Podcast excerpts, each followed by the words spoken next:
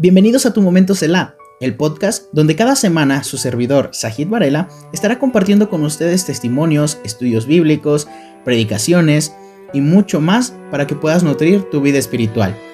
Haz una pausa en tu día y ten un momento Selah. Este ministerio es parte de la Iglesia Bautista Filadelfia de Texcoco, Estado de México.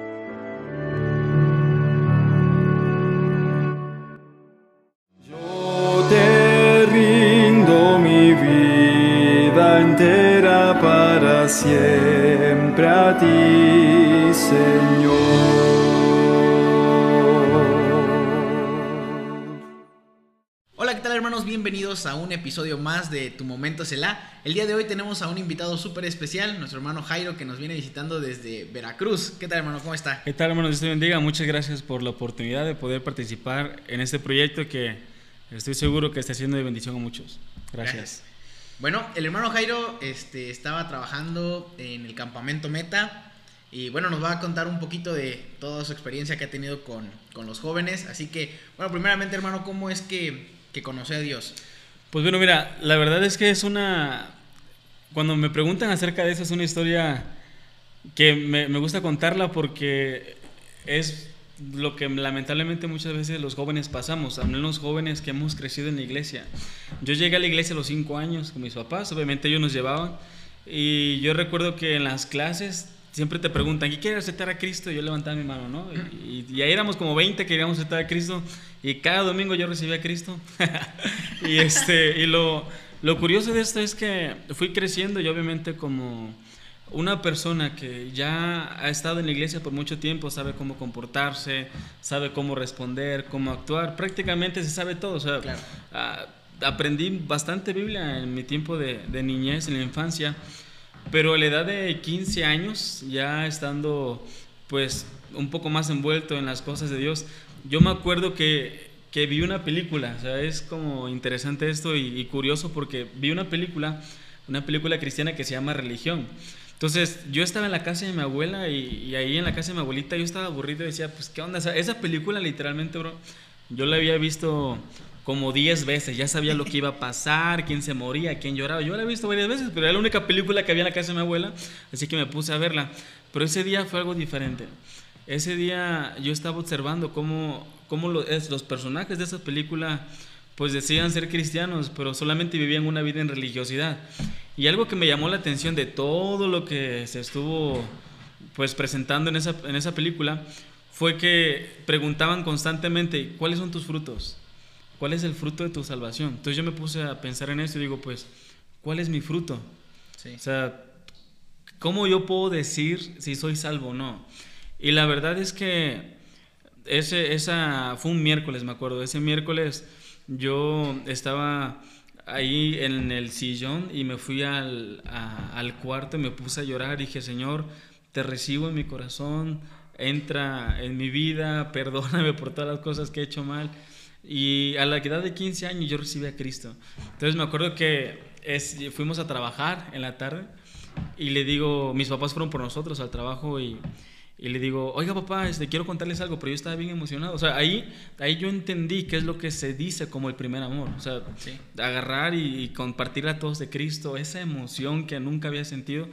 Y llegué mi papá, le digo, papá, este, quiero contarle algo. Y dice, ¿qué pasó? Le digo, acabo de recibir a Cristo. Y papá, pues es pastor. Y se me cambia así como, pues, ¿qué onda con este, no? ¿Quién no Como que, así como, no que ya, y hasta me bauticé. Y, y le digo, no, recibí a Cristo, papá. Ah, ok, está bien. No me dijo nada. Fui con mi mamá, le dije, mamá, recibí a Cristo hoy, fue un día emocionante. Y ya después de, mm, después de dos horas que estábamos en la mesa ya cenando, este, ya empezamos a platicar y, y hablamos acerca de la salvación. Y ese día, literalmente, yo puedo decir que recibí a Cristo en mi vida a la edad de 15 años. Entonces, así fue como yo conocí a Dios. Esa es una historia que, que me gusta contar porque al mismo tiempo, pues puedo decirle a los muchachos que el estar en la iglesia no te hace ser salvo. Claro. Y el recibir a Cristo aparentemente de niño no te hace entender el Evangelio. ¿Por qué? Porque pues la salvación es que tú lo entiendas, ¿no? Y cuando lo entiendes, pues lo crees. Entonces conmigo fue así. Y me volví a bautizar. Entonces me bautizó dos veces. Creo que soy doblemente salvo. ¿Y qué fue lo que motivó a ahorita tener ese cargo como con los jóvenes o al ser pastor de jóvenes? ¿Cómo- Sí. ¿Qué fue lo que detonó eso? Mira, ah, cuando yo recibí a Cristo a la edad de 15 años, ese mismo día fui a un campamento. Este, y, y bueno, Dios me, me llamó al ministerio de tiempo completo. Así que yo decidí irme a preparar, ¿no? Entonces ya cuando, cuando graduó salgo con esa ímpetu de querer apagar el infierno con una pistola de agua. O sea, sa- sa- sa- salgo emocionado, o sea, de conquistar al mundo, ¿no? Entonces llega un momento donde, y te voy a ser sincero, o sea, te voy a contar lo que es. No te voy a decir que recibí una revelación del cielo, que me bajó un ángel, porque no fue así, sino Dios me procesó en algunas áreas. Entonces llego y empiezo a predicar con adultos y, em- y yo empiezo a notar que no tengo esa cercanía con ellos. Existía un tope, ¿no? Sí. Y uno de ellos era pues los- el prejuicio de la edad y obviamente pues es natural que la persona se sienta así, el oyente. Entonces yo recuerdo que estando en ahí mismo en, en- en mi casa, Señor, ¿por qué nadie me hace caso? Yo estaba así, Señor, ¿por qué nadie me, me, me toma en serio? ¿Por qué se burlan de mí y todo eso? Y digo, Señor, dime algo, yo creo que me digas algo ahorita, ¿no? Y ya me pongo a leer la Biblia y el libro de Hebreos, eh, la Biblia comienza a hablar sobre la historia de diferentes personajes. Y algo que me llamó mucho la atención fue que dice la Biblia que David sirvió a su generación. Entonces cuando yo leí eso dije, sí es cierto, o sea, David sirvió a las personas a las cuales les podía servir. Sea, obviamente podemos servirle a todos, pero ahí se está refiriendo a- acerca de un impacto, ¿no? Y, y, y, bueno, al menos yo así lo interpreté. Dije, entonces, ¿con qué grupo de personas yo puedo tener un impacto? Claro. Definitivamente con los adultos, no. Tal vez por falta de experiencia, tal vez por prejuicio de que era muy joven y todo eso. Digo, bueno, entonces mi grupo son los jóvenes. Y desde ese momento ah, me empecé a, a empapar en el tema, a estudiar más para dar clases con los muchachos y comencé a notar cómo era lo que realmente Dios quería para mí. Entonces, gracias a, a ese choque con pared, pues pude ah, dedicarme a este asunto de, de trabajar con jóvenes y pues es emocionante, a mí me gusta mucho. Claro. Es un reto. Uy, sí, Sí. que sí, ¿no? Y lo ha dicho nuestro pastor, ¿no? O sea, el- a veces la barrera que se le pone también es de la edad, de que... Y los Sí. adultos son así de que, ¿qué me va a enseñar Sí, este sí, sí, yo me topé con varias, varias, varias escenas así, ¿no? De, ¿y tú qué me vas a enseñar? Sí, no. Y yo ahorita ya me río, la verdad, pero en su momento así como que me pegaba, ¿no? Pero ya así como, "Ah, ya, sí, no te enseño nada, no pasa nada, no es para ti la prédica, ¿no? es para los demás, no para ti. Sí, sí, sí, Ahora lo sí. tomo de esa forma, si no, pues me hubiera Sí, y frustrado. ahorita en este eh, Ministerio de los Jóvenes, ¿cuál ha sido lo más difícil? Bueno, ¿qué es lo más difícil de trabajar con los jóvenes? Porque yo como joven, bueno, somos... Pues mira, ahora sí que trabajar con... Existe una gran diferencia entre predicarle a los jóvenes y ministrar a los jóvenes. Hay una gran diferencia. Porque para predicar, cualquier persona puede pararse y les predica a los muchachos. o sea, Eso es... Cualquier persona lo puede hacer. Claro. Pero ministrarlos es estar con ellos. Entonces, el reto más grande que yo creo que puede tener una, una persona que es líder de jóvenes, pastor de jóvenes, encargado de jóvenes, es ganarse el corazón de ellos. ¿Por qué? Porque por naturaleza, y he pasado por ahí, los jóvenes tendemos, tenemos esa tendencia a pensar que no necesitamos a nadie. Sí. Entonces, si no necesitamos a nadie, no me voy a abrir para poder ser ayudado. ¿Sí me entiendes? Sí. Entonces, ese es el, el mayor reto. Aparte de que hemos pues trabajado con personas que han caído en fornicación, a personas que han pensado en el suicidio, o sea, de todo, ¿no? Pero lo principal, lo principal es ganarse el corazón de ellos para que ellos puedan abrirse. Entonces yo creo que ese ha sido mi mayor reto, aparte de los que acabo de mencionar. Eso es lo más difícil, el ganarse al- el corazón de los jóvenes, no, Sí. no cualquiera. Tienes que ser uno de ellos. Sí, sí, sí. Ser uno más de la manada. No, y, y, o sea, tú lo acabas de decir. Ah, al- una vez yo escuché a un predicador que, que decía a los jóvenes, eres esto, eres el otro, no sirves, eres una basura, eres un pecador. Y, y en vez de motivarlos, los, los bajó, ¿no? Y digo, Sí. bueno, pues cada quien puede exponer como sea. Pero existe una gran diferencia y creo eso y a través de la poca experiencia que Dios me ha dado, existe una gran diferencia cuando te haces parte de ellos, como tú acabas de mencionar. O sea, no, no creyéndote más, sino al contrario, tú mismo envolviéndote en, en los propios pecados, porque al final todos pecamos. Sí. La diferencia es que yo tengo, como expositor, tengo la libertad de poder condenar a los que me están escuchando, pero cuando yo me, me enredo o me involucro dentro de ese círculo, las cosas cambian. ¿Por qué? Porque empiezas a predicar ya no juzgando, sino comienzas a predicar con misericordia, porque uno mismo sabe que también le está fallando a Dios en esa área, ¿no? Sí. Entonces, ah, considero que hay que bajarse al nivel de ellos, no creerse mejor que ellos, sino al contrario, ser su amigo. Creo que, que un amigo puede pastorear mejor el corazón de, de una persona que cualquier otro, ¿no? Que se considera un líder Claro. puesto ahí nomás. ¿Y cuál ha sido el caso que... Regresamos al podcast y nos contaba el hermano Jairo acerca de el suceso que lo ha marcado más junto, bueno, en el Ministerio de los Jóvenes. ¿Cuál ha sido el caso que más... ¿Cuál ha sido el que más me ha marcado? Sí. ¿En trabajar con ellos o el que yo haya visto y me haya dado una carga? A ver, ambos dos. Sí, de los dos, ok. Sí, los dos.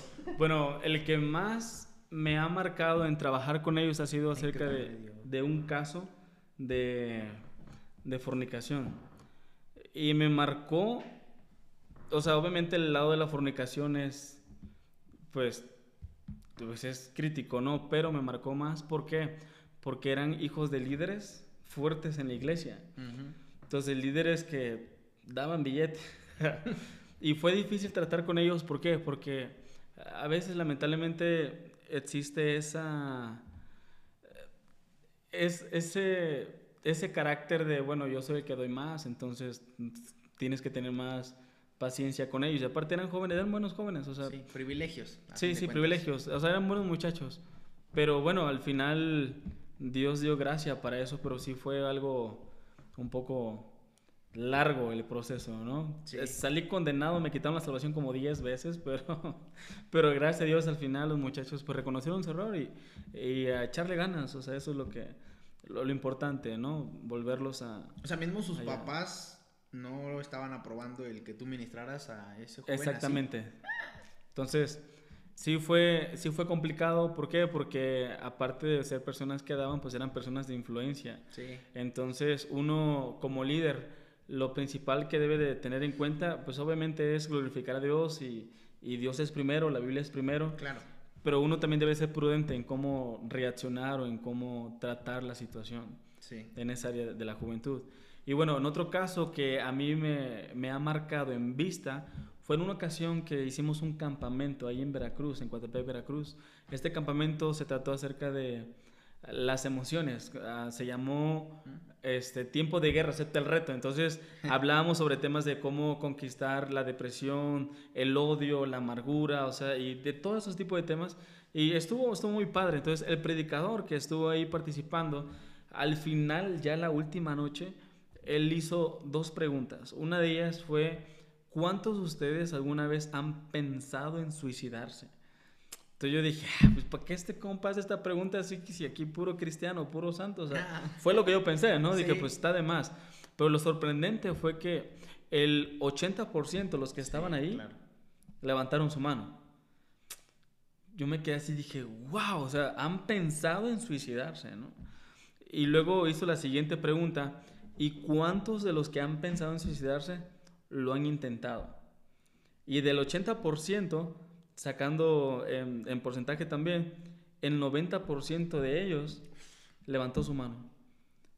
Y eran jóvenes que yo veía felices, o sea, jóvenes que tú lo veías con una sonrisa y los veías ah, motivados, sirviendo en la iglesia, y ahí estaban abriendo su corazón. Entonces, Claro. eso, eso me marcó en un panorama completamente distinto a lo que yo pensaba en realidad. ¿Por qué? Porque te das cuenta que hay un vacío que muchas veces no se ve, que se tiene que tratar, porque pues si no se trata en la iglesia, ellos lo buscan en otro lado y se pierden. Sí, claro. Entonces eso, eso a mí me marcó mucho en el trabajo con los jóvenes. Wow. No, sí, tremendo. Yo, la verdad, eh, yo lo pensé, la verdad, de suicidarme. Lo pensé, más nunca lo, lo llevé a cabo porque de pensarlo a hacerlo, yo hasta digo, tienes que tener valor, no sé. Sí. Yo digo, porque no, o sea, una cosa es pensarlo y, ah, ¿qué pasaría si, pues ya, a lo mejor ya no, y todo, ¿no? Sí. Pero hacerlo, no, ahí sí ya. me daba miedo y decía, no, no, yo para qué quiero Sí, estarme sí, ahí asfixiando. No. Sí, claro. No, y eso es un... Ahorita los altos índices de suicidio están increíbles en la juventud. Altísimos. En, en Canadá, bro, los muchachos se suicidan a la orden del día, bro. Todos los Sí. días considero que tal vez hay unos, en todo el país, unos mil suicidios, bro. O sea, ¿por qué? Por tanta soledad que hay. Y eso involucra... Y en Canadá, siendo un país primero. Eh, eso, eso es lo curioso, o sea, muchachos que tienen iPhones de, que Todo. sacan del año, tienen carros, tienen billete, bro, pero están solos. Sí, claro. O sea, ahí uno se da cuenta que, que pueden tener todo, pero no tienen nada. Sí. Entonces, en los jóvenes cristianos es lo mismo. O sea, sí van a la iglesia, tienen conocimiento de la Biblia, pero están solos y involucra a los padres. Entonces, es, es, es curioso este tema, es curioso este tema. Y el problema que más, en la experiencia de los jóvenes, que más ha tratado, ha sido el suicidio o que como tal ha tratado más. He tratado más el rencor. El rencor y el odio. O sea, hay muchos jóvenes en las iglesias que, que en algún momento de su vida han tenido odio hacia sus padres. Yo tengo que confesar que yo lo hice. ¿Por qué? Porque mi papá, por ser un líder en la iglesia, pues me regañaba así sin que yo tuviera la culpa muchas veces, me disciplinaba en público, me quería regañar, inclusive ya de grande en público. Entonces eso fue generando en mí cierto rencor y resentimiento, ¿no? Y ya, gracias a Dios, eso ya quedó atrás. Pero en los jóvenes es lo mismo. O sea, mira, nadie sabe más los pecados de los padres más que los hijos. Y el rencor viene cuando el joven comienza a ver que lo que su papá y su mamá le están diciendo, ellos no lo están cumpliendo y lo están obligando. ¿Sí me entiendes? Entonces, ahí es donde comienza el, el resentimiento, el rencor. Y es donde dice, oye, pero ¿por qué? Entonces eh, entra la rebeldía, ¿no? Sí. Entonces, todo joven rebelde es porque ha tenido problemas y tiene problemas hacia sus padres. Porque eso es rebeldía, o sea, quiere mostrar su propia voluntad y ahí es donde comienzan muchos errores. Obviamente no es justificable el lado de la deshonra hacia los padres. No, sí, claro. No es justificable. Pero que los padres tienen que ver en esa área, sí. Entonces, he tratado mucho eso, la amargura, el resentimiento, el odio, en algunos las ganas de irse de su casa, en otros las ganas de, de, de agarrar sus a su mamá y golpearla, a su papá y golpearlo. O sea, esos impulsos, independientemente de, de la depresión y, y lo que platicamos acerca del suicidio. O sea, es, eh, yo, yo creo que ese es un trabajo primordial en la juventud que se debe tratar. Claro. Sí, porque todos están así. Y en el campamento meta veía mucho eso. O sea, yo soy una persona que me gusta observar a la gente. O sea, yo estoy observando y veo y veo y veo, no para criticarlo ni nada, sino para poder aprender algo de ellos, la verdad. Entonces, cuando trabajamos con, con jóvenes, hay que observarlos. Entonces, en el campamento los, los observamos porque luego me tocaba predicar en devocionales y pues tenía que saber qué predicar, ¿no? Este, y veía muchos muchachos que estaban solos, Sí. muchos solos. Y eso habla también de, de una soledad interior, ¿no? A otros estaban en el bullying, haciendo bullying, haciendo bullying, haciendo bullying. Pero pues eso también habla de una soledad, porque siempre quieren sustituir algunas cosas, ¿no? Sí, claro. Entonces, hay que, hay que tratar esos temas. Yo lo que, igual así de, en cuanto a analizarlos, nosotros teníamos un proyecto que era el proyecto Sama, ya le había comentado, que era por parte de los niños. Y yo lo que les decía a los capitanes que teníamos ahí era que, pues una, se, o sea, el propósito del proyecto era mm, llegar a los padres de los niños Ujú. por medio de los niños, o sea, por medio de juegos, por medio de dinámicas, pero que como tal ministrar a la familia. Claro. Entonces yo le dije, a nuestra puerta van a ser los niños, o sea, nos tenemos que ganar el corazón de los niños.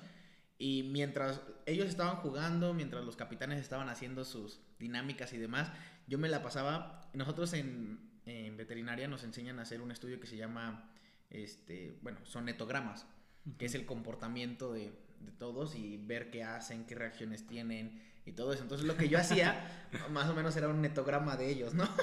Entonces me la pasaba- humanos.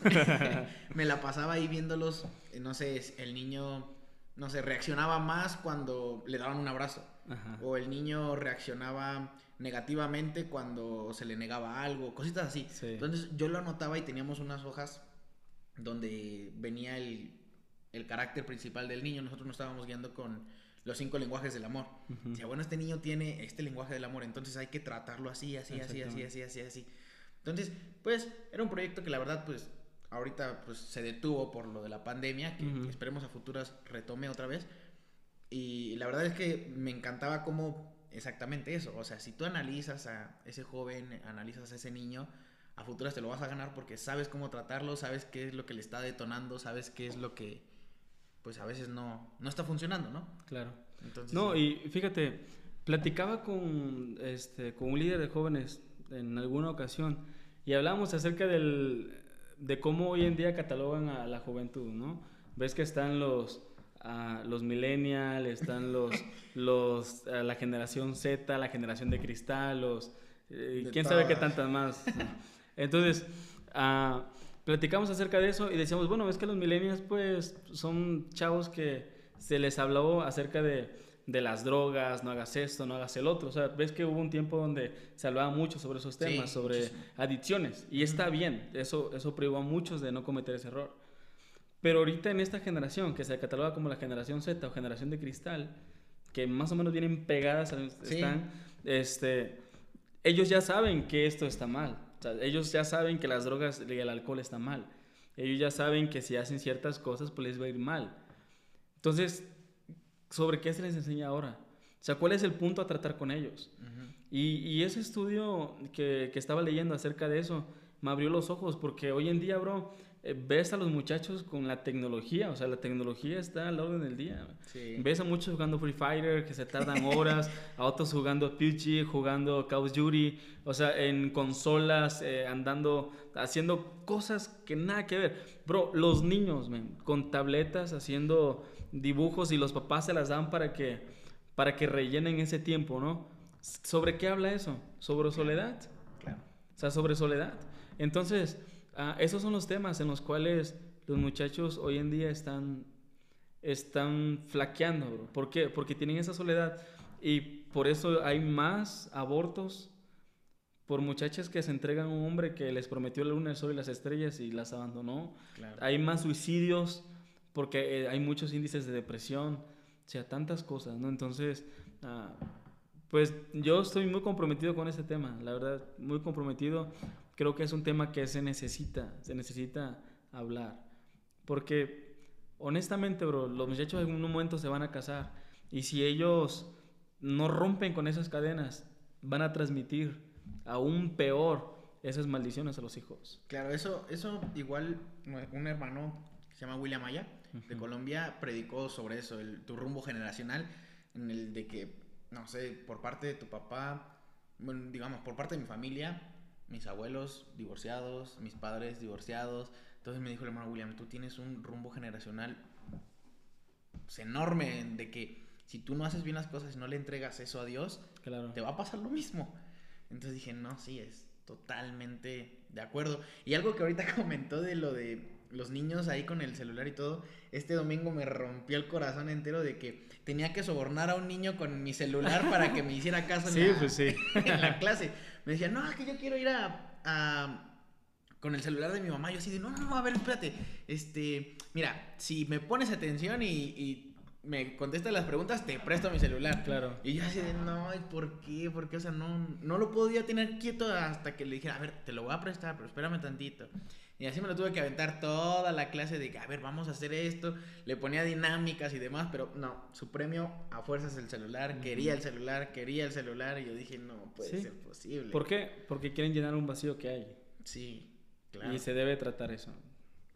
Horrible. Es curioso, sí, está tremendo la asunto. Y en cuanto yo pensé, la verdad, hermano, que la mayor problemática en los jóvenes iba a ser referente a la fornicación o referente a ese tipo de, cositas, porque hoy en día, la verdad, la, este, lo vemos incluso en ya series y todo, de que ya hay cada vez más series. Por ejemplo, yo ahorita hay una serie que salió que está, creo que súper de moda en Netflix, que se llama Sex Education, en donde, no, o sea, es, pues ya con el nombre, ¿no? O sea, yo. Y ahorita ya está todo normalizado de que.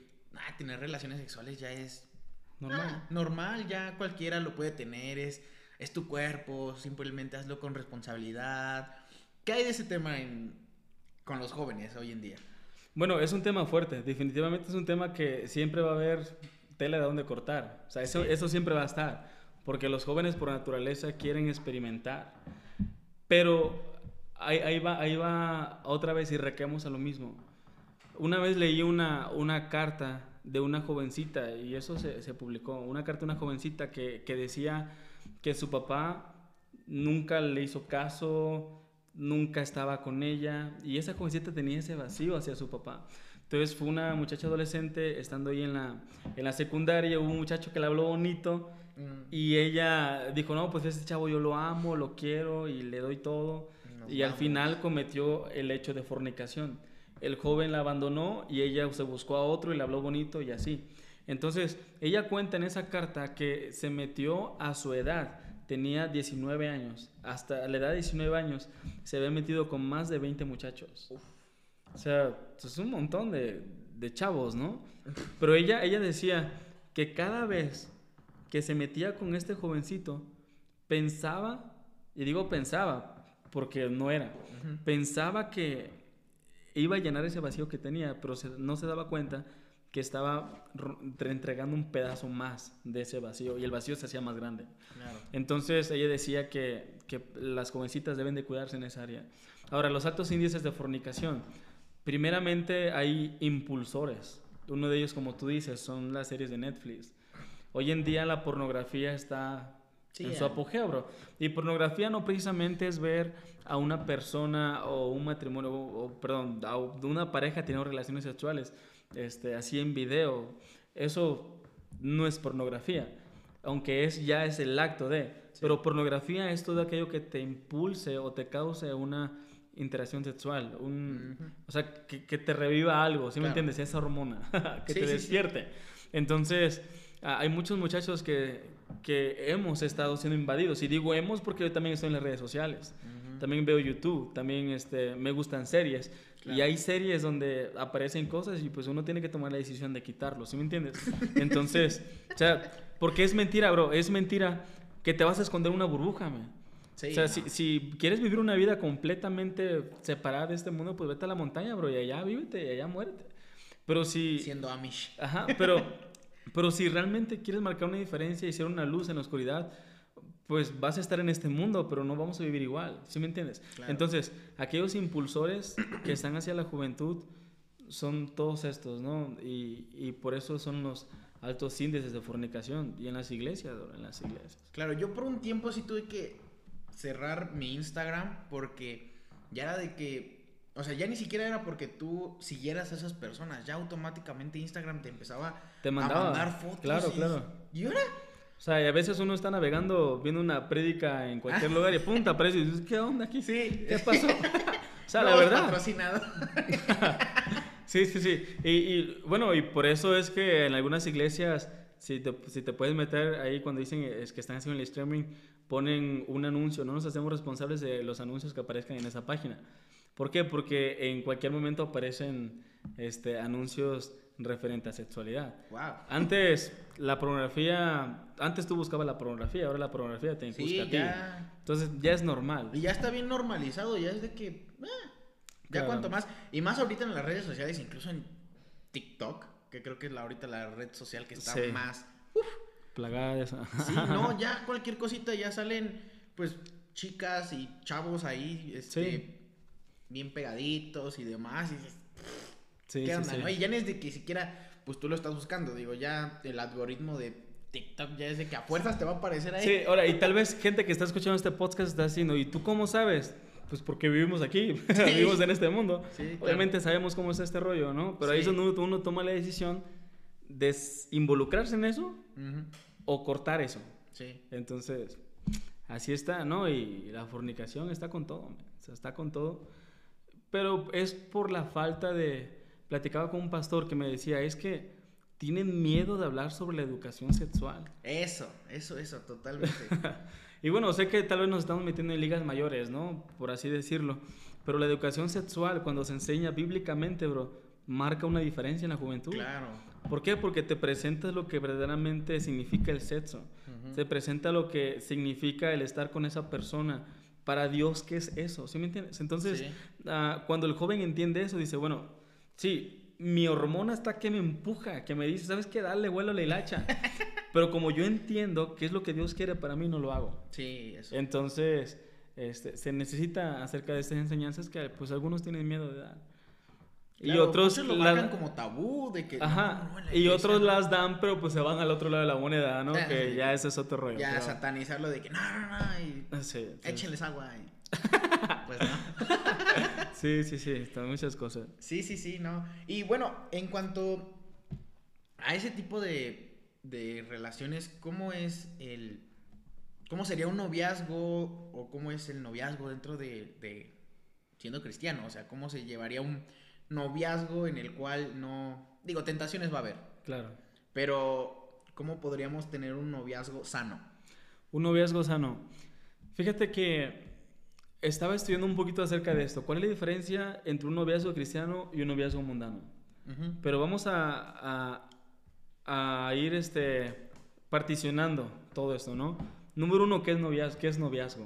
Mm, O sea, para muchos, y ese es un tema que se ha metido a la iglesia, para muchos el noviazgo es, tú eres mi propiedad. O sea, tú eres mi chava, tú eres mi chavo, eres mío, eres mía, no mires a nadie, soy tóxico, soy tóxica y qué. ¿Sí me entiendes? Entonces, ah, tú, o sea, tú eres mío, eres mi pertenencia y Sí. ese es el noviazgo mundano.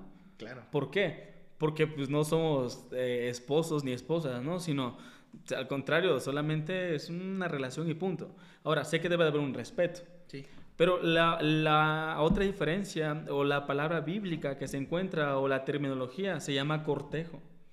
El cortejo lo podemos interpretar hoy en día como una amistad con un compromiso pero sin ninguna pertenencia. Y ahí entra, lo, ahí entra lo, lo curioso porque mientras que el mundo me dice, ¿sabes qué? Tú eres mi novia, me perteneces, el cortejo te dice, ok, me interesas, quiero conocerte, pero tú puedes hablar de quien tú quieras. Sí. Entonces, ahí es donde, donde uno está como que contaminado con la influencia del mundo porque, ah, no, pues es mía, me la van a bajar. Ah. Pero no es así, porque cuando Dios te tiene una persona, bro, él, él te la va a guardar. Sí. Siempre y cuando se hagan bien las cosas. Entonces, existe esa diferencia y te estoy hablando en grandes rasgos, ¿no? Entre noviazgo mundano y un noviazgo cristiano. Ahora, me gustan comparar estas dos historias, la historia de Amnón y la historia de Isaac. Dice la Biblia que Amnón Y Tamar. se- Amnón se, se enamoró de ella alocadamente, apasionadamente, ¿no? Entonces, un noviazgo mundano está basado en un noviazgo por impulsos. Un noviazgo, como vuelvo a repetir, tú eres mío, tú, tú me interesas, eres mi pertenencia, tengo ganas de besarte, te beso, tengo ganas de tocarte, te toco, tengo ganas de hacerte cosas, yo lo hago, porque es un noviazgo basado en impulsos Claro. no basado en amor. Dice la Biblia que Amnón agarró a Tamar y, y la, la forzó, la violó. Entonces, ese es el resultado. Y encontramos el término fornicación. Sí. O sea, de muchachos que, que piensan que porque ya son novios se pertenecen y el impulso les ahorilla a fornicar. Ahora sí que la fornicación, bro, es la punta del iceberg. porque ya hay una, o sea, Sí, ya hay un trato antes de eso, ¿no? Ahora dice la Biblia que, que Amnón hizo las cosas sin consultar al papá de Tamar, que era David, que era también su mismo papá. Ujú. Entonces, un noviazgo basado en impulsos es un noviazgo que no consulta a los padres. Un noviazgo que, que dice, ¿sabes qué, mamá, papá? No me importa lo que tú digas. O sea, me vale un comino. Tú eres un viejo, un anciano. No, no, tú ya estás ochentero. O sea, No tú, sabes. tú no sabes nada. Porque hay jóvenes que dicen eso. Pero no, no es así. O sea, al contrario, ah, debemos de, de ser mejores. ¿no? Entonces, y, y como consecuencia, los jóvenes por eso se casan y luego andan chillando que porque no le dice casa a mamá o a papá y las señoritas también lo hacen, ¿no? Ahora, también dice la Biblia que ese de Amnón escuchó el consejo de, de una persona que no tenía que escuchar. Uno de ellos es, de- el consejo fue de que, ¿sabes qué? Finge que estás enfermo. De su y- amigo. De su amigo, finge que estás enfermo y después tómala, agárrala y viólala. Sí. Y entonces, eh, Amnón lo escuchó. Entonces, ¿cómo podemos aplicarlo? Un noviazgo mundano es un noviazgo que escucha consejos incorrectos. O lo podemos decir, un noviazgo mundano es un noviazgo que no escucha los consejos de las personas correctas. Sí. ¿Por qué? Porque una, una persona que realmente te aprecia y te quiere te va a decir la neta. O sea, te va a decir, ¿sabes qué, bro? No lo hagas. No, eh, estás mal. O sea, me vas a odiar, perdóname, pero estás mal. Y si tú lo haces, te va a ir mal. Pero pues los jóvenes nos gusta que siempre nos digan lo que queramos escuchar. no pasa nada. Entonces, si, si yo sé que tú me vas a decir lo que no quiero escuchar, pues me muevo con aquel que sí me va a Sí. decir lo que yo quiero escuchar. ¿Sí me Sí. entiendes? Entonces, ahí encontramos ese tipo de, de noviazgo mundano. Ahora vamos a lo cristiano. Dice la Biblia que Isaac, su papá, fue quien le consiguió a la esposa, ¿no? Encontramos el primer principio acerca de la obediencia. Dice la Biblia que, que Isaac obedeció en todo lo que su papá decía. Entonces, un noviazgo cristiano es un noviazgo avalado por los padres. Por eso esos chavitos de 15, 16 años que se andan entregando el corazón y todo y sus papás no saben, están mal. Sí, ¿Por qué? Porque los padres tienen que, que conocer eso. sí. También dice la Biblia que ah, el mayordomo fue a, con- a- a buscar a la, a la mujer, ¿verdad? A, la esposa. Y el mayordomo en la Biblia representa al Espíritu Santo. Ah. Entonces, ah, ahí lo podemos interpretar, que el que te va a buscar a la, la- la esposa Es es Dios, es el Espíritu Santo. Pero lo curioso aquí es que dice la Biblia que cuando llegó la esposa, Isaac salió corriendo del campo, que fue a meditar, pero Isaac se quedó a trabajar. Entonces, ¿cuál es el punto central aquí? Que si realmente, bro, queremos tener una relación correcta, una relación sana, como acabas de mencionar, necesitamos enfocarnos en Dios, que Dios se va a encargar de poder encontrar esa persona correcta para mí. ¿Sí? Algunos me preguntan, es que yo no me voy a casar. Y yo le digo a los hombres, le digo, oye, ¿te gustan las mujeres? Dice, sí. Sí. Le digo, entonces, o sea, si te gustan las mujeres es porque Dios tiene a una mujer para ti. Y a los hombres y a las mujeres también les digo lo mismo para los hombres. ¿Te gustan los hombres? Es, tiene alguien para ti. Entonces, ah, así, así debemos de, de, de tomar esto, ¿no? ¿Cómo, cómo tener una, un noviazgo sano? Ahora, esto es una enseñanza que tal vez puede durar un buen rato, pero estoy hablando a grandes rasgos. Son muchos factores, pero el principal yo creo que es poner a Dios en primer lugar. Y cuando pones a Dios, tienes filtros por el cual tú puedes pasar esa relación y poner a tus padres en primer lugar. Claro. Eso es lo importante. Totalmente de acuerdo. Yo, la verdad, viví de los dos lados.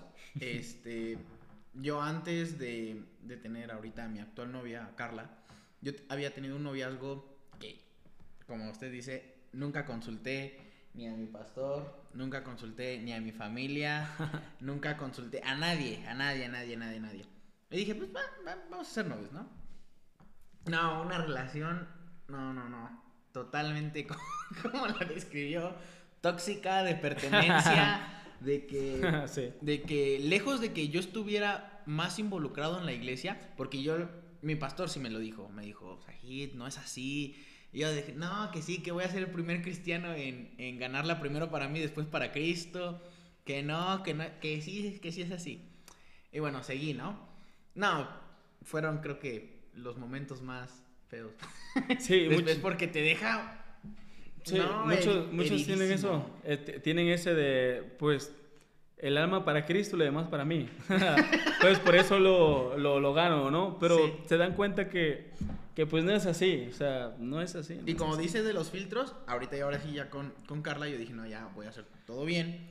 Y pues sí, lo primero que hice fue este, consultar, bueno, yo vivo con mis tías y con mi abuelo, entonces consulté a mi familia, consulté a mi pastor, consulté a mi pastor de jóvenes, consulté a mis amigos que están dentro de la iglesia, consulté pues a sus papás, obviamente, Claro. y pasaron todos los filtros. Yo dije, Señor, si alguno de esos filtros no, no es, pues, pues no es. Claro.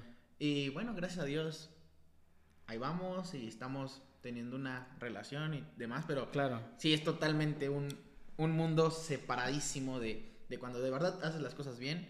Pues ahorita este, me encanta porque pues no hay problema de que yo esté en la iglesia, de que, ah, es que no pasas tanto tiempo conmigo. Bueno, Estoy en la iglesia. Claro, claro. Y ahorita sí, ¿no? O sea, comparten cosas, tienen cosas en común, ¿no? exacto, que es Dios. exacto, exacto. Sí, no, y sabes qué, bro, como platicamos hace ratito, ah, llegar virgen al altar y saber que hiciste las cosas bien, hay una, una, una satisfacción que nadie te la puede dar, bro.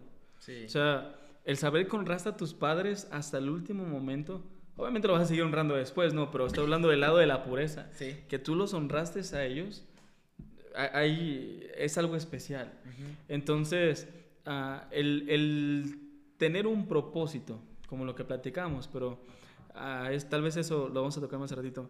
El tener un propósito para tu relación, bro, es lo que te ayuda a mantenerte y hacer las cosas bien.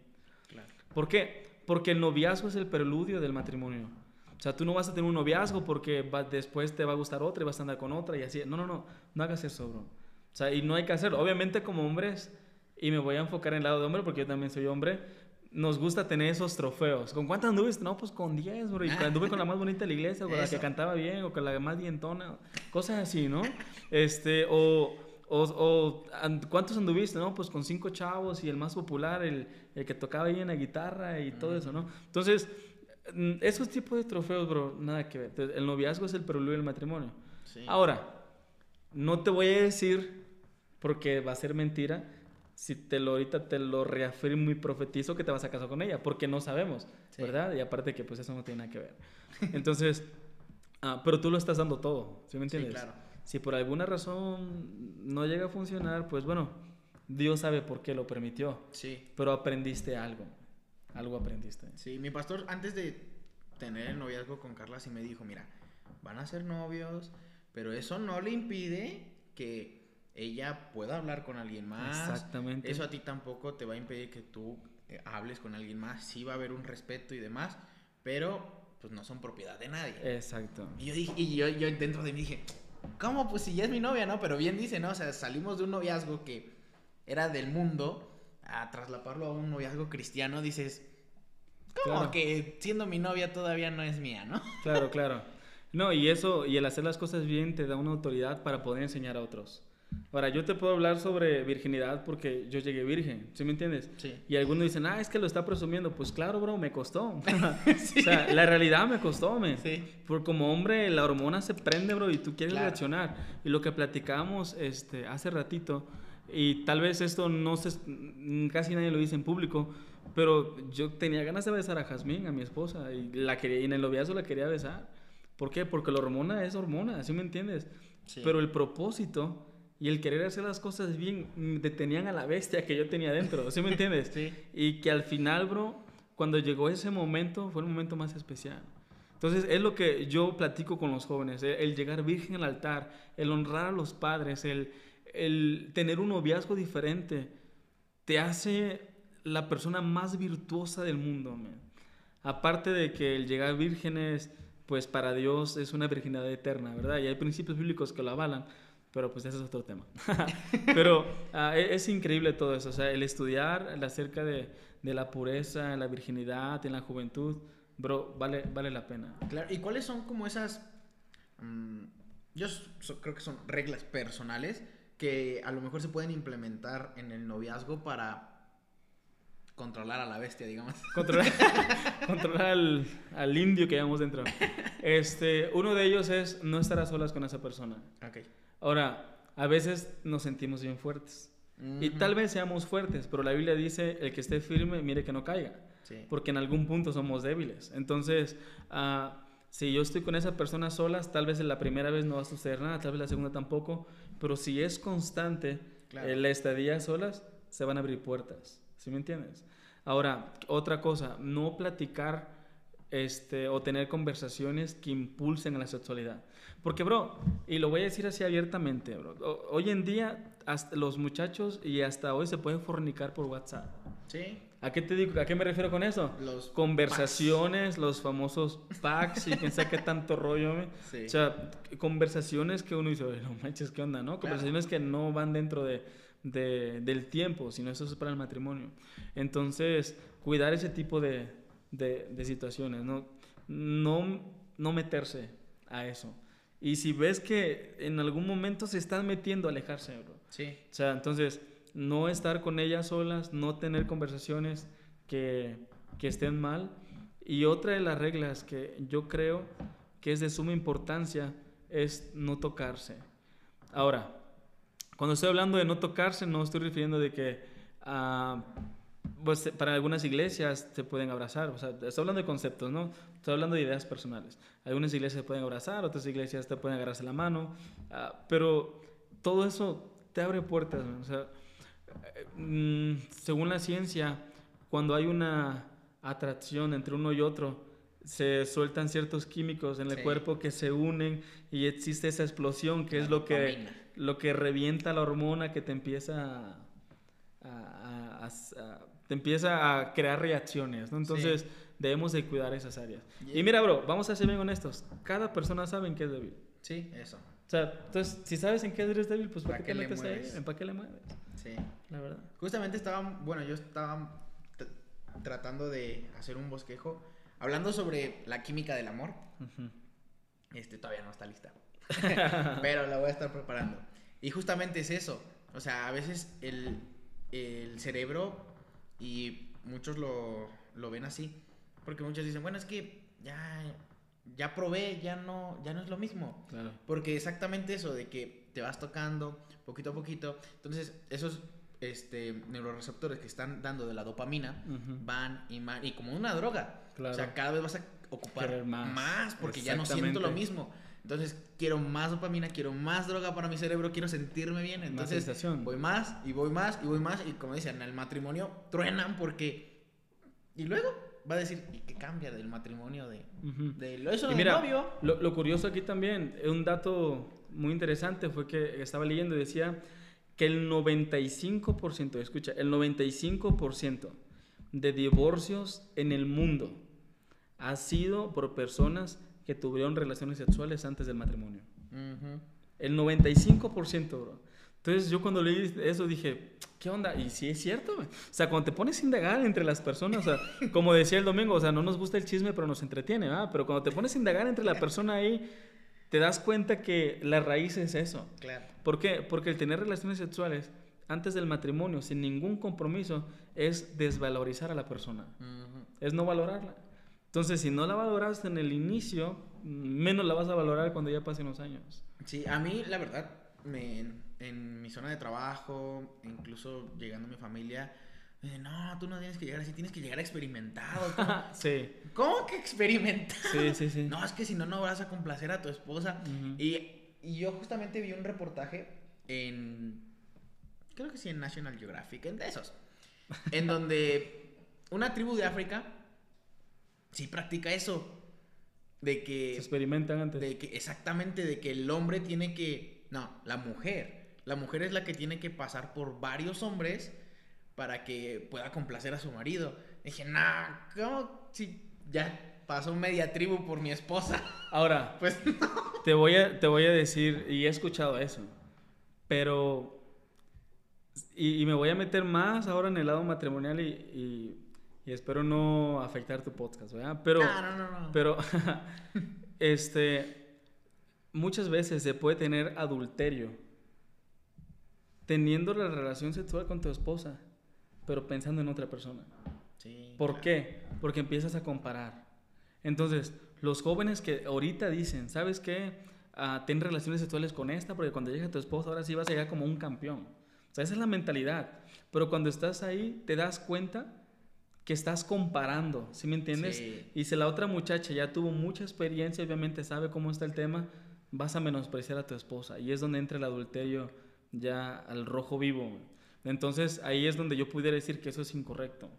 ¿Por qué? Porque, pues, el, el comparar a la esposa en, por ese medio y por otros medios, pues, no es sano. Aparte que no es bíblico, bro. No es bíblico, entonces, no entonces no, no, no está bien. no que- Ahora, yo sé que tú sabes que no está bien, pero pues hay Sí. muchachos que tienen esa mentalidad torpe, ¿no? Y, no- y pues no. sí no y que lo escuchen porque Sí, sí, no, sí. no, e- evitar todo eso a toda costa porque Claro. sí. No, mi, mi pastor sí siempre me ha, me ha comentado, incluso ha hablado con Carla conmigo de que no estemos solos, porque sí, o sea, quieras o no, carne es carne, Claro. te carne carne. va a ganar sí o sí, aunque un rocecito y, y demás, y después una caricia y... Claro. Y pues no, ya. Luego salen, entran dos, salen tres. pues no, así no, así no. Sí, no. no, no, no.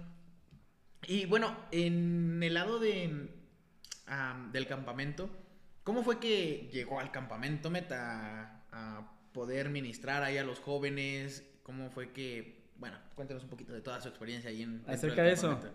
Pues bueno, yo había escuchado el campamento Meta, yo quería conocer el campamento, entonces cuando pues empecé a platicar con mi esposa, pues ella trabajaba en el campamento Meta, entonces yo fui en, en algunas ocasiones a verla y iba al campamento y yo decía, wow, increíble cómo Dios está bendiciendo esto, ¿no? Porque ya una, una cosa es verlo por fuera, pero otra muy diferente es verlo cuando estás trabajando ahí. Ser parte de. Ser parte de, porque te das cuenta todo lo que conlleva, bro. O sea, Sí. dices, increíble. Entonces, ah, yo decía, pues, maravilloso esto, ¿no? Y al final, cuando me casé con, con mi esposa, con Has, este, se dio la oportunidad de poder trabajar ahí. Y fue una experiencia increíble. Este, la verdad es que Dios ha bendecido. Y el trabajar con jóvenes, pues como a mí me gusta. O sea, a mí me gusta todo ese rollo de la argüenda y andar cotorreando con los muchachos y, Sí. y hacerlos amigos y, y andar jugando con ellos. Porque es, un, es, es como demostrarles que se pueden divertir sanamente. Claro. O sea, entonces lleva un esfuerzo, ¿sí? Y y fue, fue emocionante, y ha sido emocionante el, el estar ahí. Claro. Bueno, yo al igual que... Bueno, creo que eh, varios de aquí compartimos ese. Yo justamente empecé este podcast para ministrar, para poder... Ujú. Yo en el primer episodio lo dije, yo a lo mejor no soy de los que sale a tocar puertas y gana almas, que no me estoy excusando de que yo sé que tengo que llegar a repartir y demás, pero eh, algo de que a mí me gusta y como, como fui yo este, parte de la iglesia, fue que me ganaron así, me ganaron, este, mi pastor me invitaba a, a clases de guitarra, entonces por ahí me llegaron, después empezaron que las reuniones de niños, y después que ya me dijeron, no, pues ahora este, vas a pasar a cantar con la rondalla, y yo así, voy a pasar a cantar con la rondalla, ¿no? Entonces me fui haciendo parte de eso y la verdad el, el estar, creo que entre amigos y el predicar con el testimonio y demás, para mí se me hace una forma de testificar, Claro. uff, claro. súper maravillosa el, el hacer, el tener una convivencia sana. Claro, claro. Todos hacen algo ¿no? para el reino. Claro, entonces eso de trabajar con jóvenes y el de estar, como dicen, ¿no? Entrarle al, al quite, estar conviviendo con ellos, yo creo que cada joven ha de tener sus patoaventuras que... Sí, sí, la verdad es que cuando los muchachos iban al campamento llegaban con una actitud. Mm, Y durante esa semana Dios hacía algo con ellos. Y salían con otra. Sí, no, enorme, enorme. otra. Yo incluso, bueno, creo que hay varios testimonios de jóvenes que de ese campamento a hoy en día son misioneros, son pastores, Sí. son evangelistas, son maestros, todo por un campamento y lo ha predicado nuestro pastor. Nuestro pastor fue este en un en, en Meta fue también. Fue en un campamento Meta en donde pues él recibió ese llamamiento de, Sí. de Dios. Lo, lo que me encantaba de. Y lo que me encanta del campamento Meta es su lema. O sea, el magnificar a Cristo. Eso es lo que engloba todo lo que se hace ahí.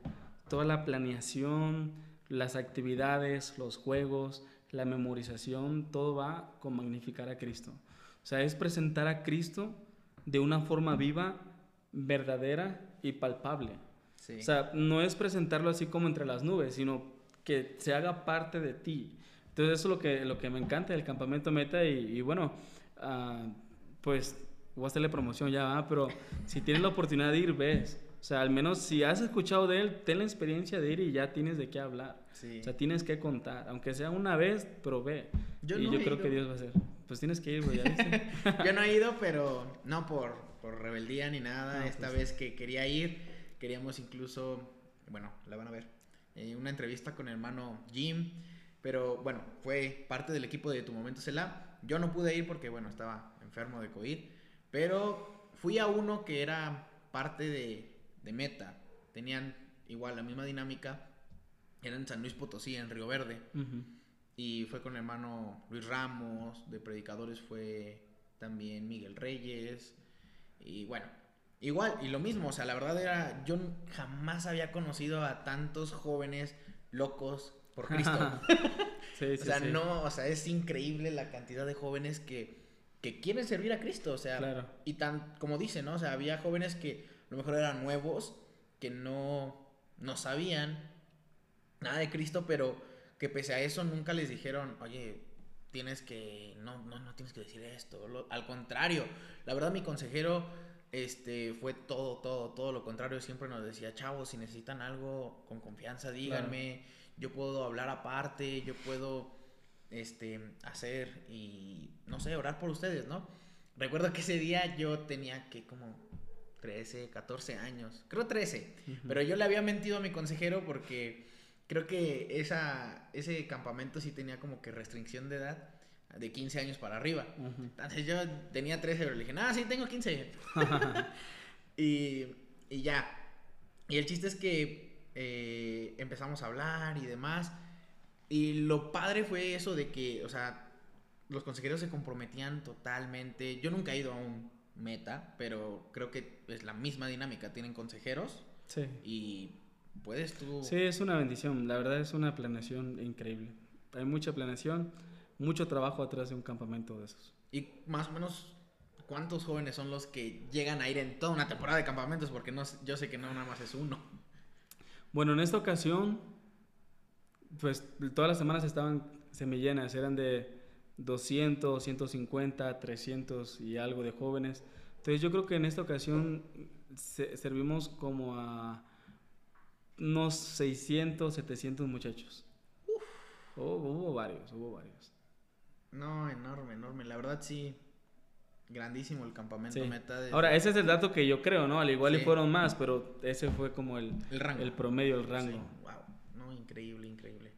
Y bueno, hermano, ¿y ahorita qué planes tiene a futuro de su ministerio? ¿Cómo, cómo se va a desenvolver? ¿Qué, qué planes tiene Dios preparados para usted? Pues mira, uh, es una pregunta que eh, muchos, muchos me hacen, ¿verdad? Y es, es, es bueno conocer todo eso. Creo que, que en cada momento, en cada momento de tu vida Dios tiene un propósito para ti, ¿verdad?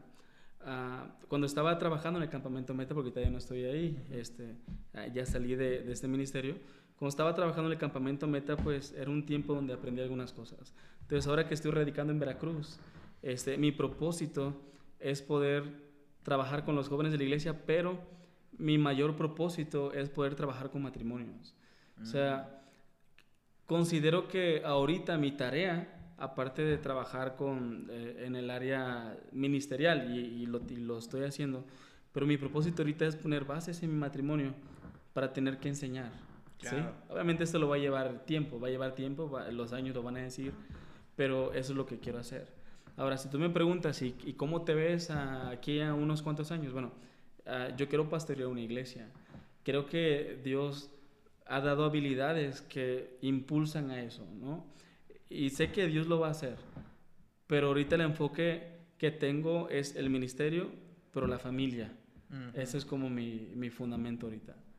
¿Cuántos años ahorita lleva de matrimonio, hermano? Llevo, híjole, nah, un año y medio, un año y medio, llevo un año y medio. Ah, igual. Nuevecito apenas está. Nueve. Estoy pollito, estaba entrando ahí.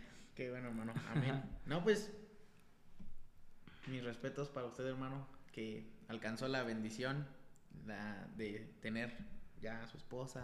Sí, la verdad es que Dios ha bendecido y, y ese es el ejemplo, bro. O sea, platicaba con el pastor ayer precisamente acerca de, de que, pues, cuando te casas bien, te ahorras problemas, la verdad. O sea, porque otros batallan con cosas que uno dice, pero pues yo no batallo con eso. Uh -huh. O sea, ese tipo de cosas y, y, esa es la bendición que Dios te da. Dice la Biblia que el que haya esposa alcanza la benevolencia de Jehová. Sí. Y la palabra benevolencia está hablando del amor de Dios. Entonces, para, podemos parafrasear que el que haya esposa ha hallado o ha alcanzado el amor de Dios. Claro. En otra versión de la Biblia lo expresa como que el que encuentra esposa, Dios le ha demostrado su amor.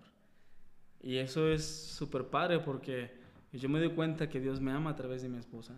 Y no lo digo porque me están escuchando, lo digo con convicción porque realmente lo creo.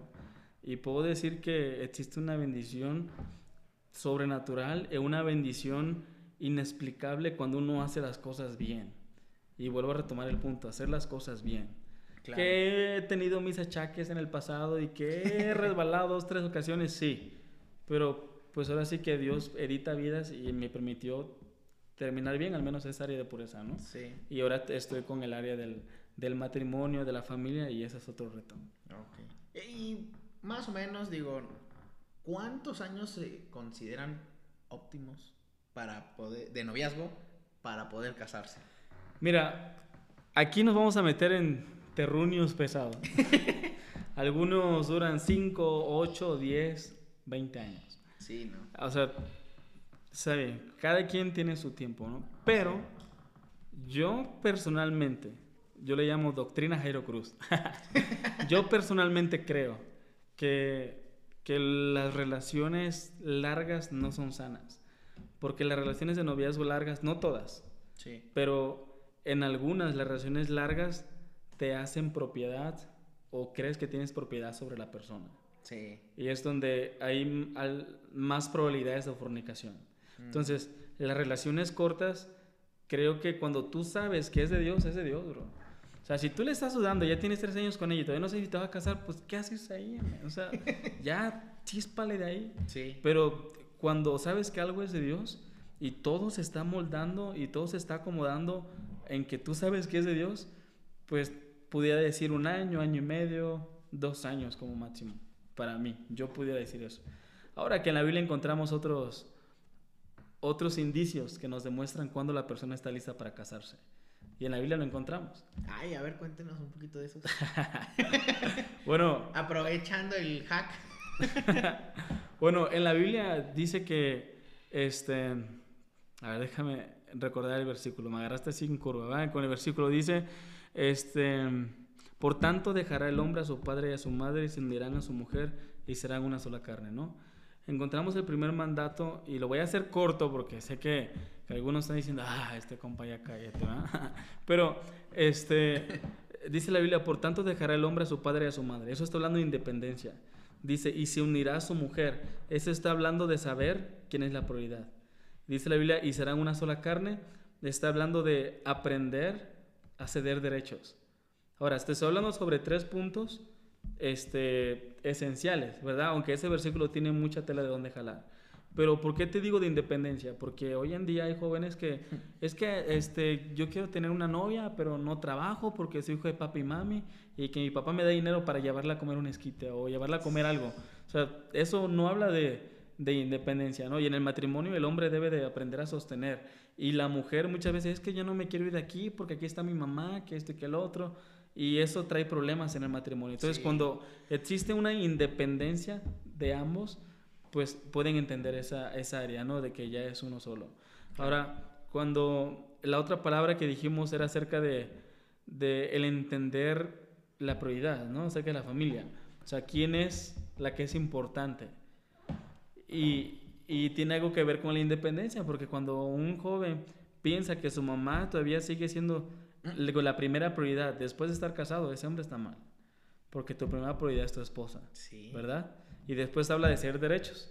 ¿Por qué? Porque en el matrimonio se tiene que aprender a ceder derechos. Hay cosas por las cuales muchas veces vas a querer pelear, pero mejor tienes que soltarlo. Decir, ¿vale la pena o no vale la pena? Y aquellas personas que siempre quieren tener la razón no están listos para casarse. Aparte que no son chambeadores. Entonces, esas son otras, son, son- varias cosas, bro, son varias cosas Sí. que te puedo hablar así en, en grandes rasgos. Wow. No, pues ya, jóvenes, apunten todo esto porque. O Sí. pónganlo mil y un veces para repetirlo. Ahí nos van a estar escuchando en Spotify. Sí, el sí, sí. videíto. Así que, bueno, pues algo que quisiera agregar, hermano, para finalizar este episodio. finalizar. Pues bueno, a, cada persona que, me está escuchando, quisiera decirles que entiendo que es tener una presión social. Entiendo que es el recibir de eh, sigue siendo virgen, eh, porque sigue siendo virgen, o ya cásate, o ya, o, o ya déjala, o ya esto, ya el otro. Y esa es una presión social. Eso incluye tanto en la vida secular como en la vida eclesiástica, ¿no? en la vida en la iglesia. Entonces yo te, yo te quiero decir, bro, que tu primera prioridad que sea Dios. No escuches a personas que te estén presionando para que tú hagas algo. Mejor escucha a Dios y Él te va a decir lo que verdaderamente es correcto y en el tiempo correcto. Entonces, pon a Dios en primer lugar, pon un propósito en tu noviazgo o en tu matrimonio y eso te va a ayudar a ser, perdón, a ser un mejor cristiano. Y también este, ah, honra a tus padres. Esa es la clave de todo. No existe ningún otro versículo en la Biblia y tú lo puedes comprobar. No existe ningún otro versículo en la Biblia que te diga que si tú haces algo te va a ir bien, más que el honrar a tu padre. Pero dice, honra a tu padre y a tu madre para que te vaya bien. Es el único versículo. Entonces, si quieres que te vaya bien, honra a tus padres. Y eso es en todo. ¿Sí? Amén. Bueno, hermano, pues la verdad un gusto el poder eh, tenerlo en este episodio, en este podcast. Que, bueno, esperemos si no sea la última vez que nos veamos. A mí me gustaría primero poder Dios, ¿no? tenerlo todavía aquí, compartiendo un poquito más. Y me gustaría, yo lo escuché hace rato en otra plática, que, que tenían planeado hacer un podcast de matrimonios. Así que nosotros encantados de poderlo escuchar. Y si en algo Gracias, también gracias. podemos ayudarlos. Gracias, gracias. Ahí no, pues estamos. muchas gracias y gracias por la oportunidad de poder estar aquí con ustedes. Gracias. Bueno, hermanos, haz una pausa en tu vida y ten un momento Selah. Bienvenidos a Tu Momento Selah, el podcast donde cada semana su servidor, Sajid Varela, estará compartiendo con ustedes testimonios, estudios bíblicos, predicaciones y mucho más para que puedas nutrir tu vida espiritual. Haz una pausa en tu día y ten un momento Selah. Este ministerio es parte de la Iglesia Bautista Filadelfia de Texcoco, Estado de México.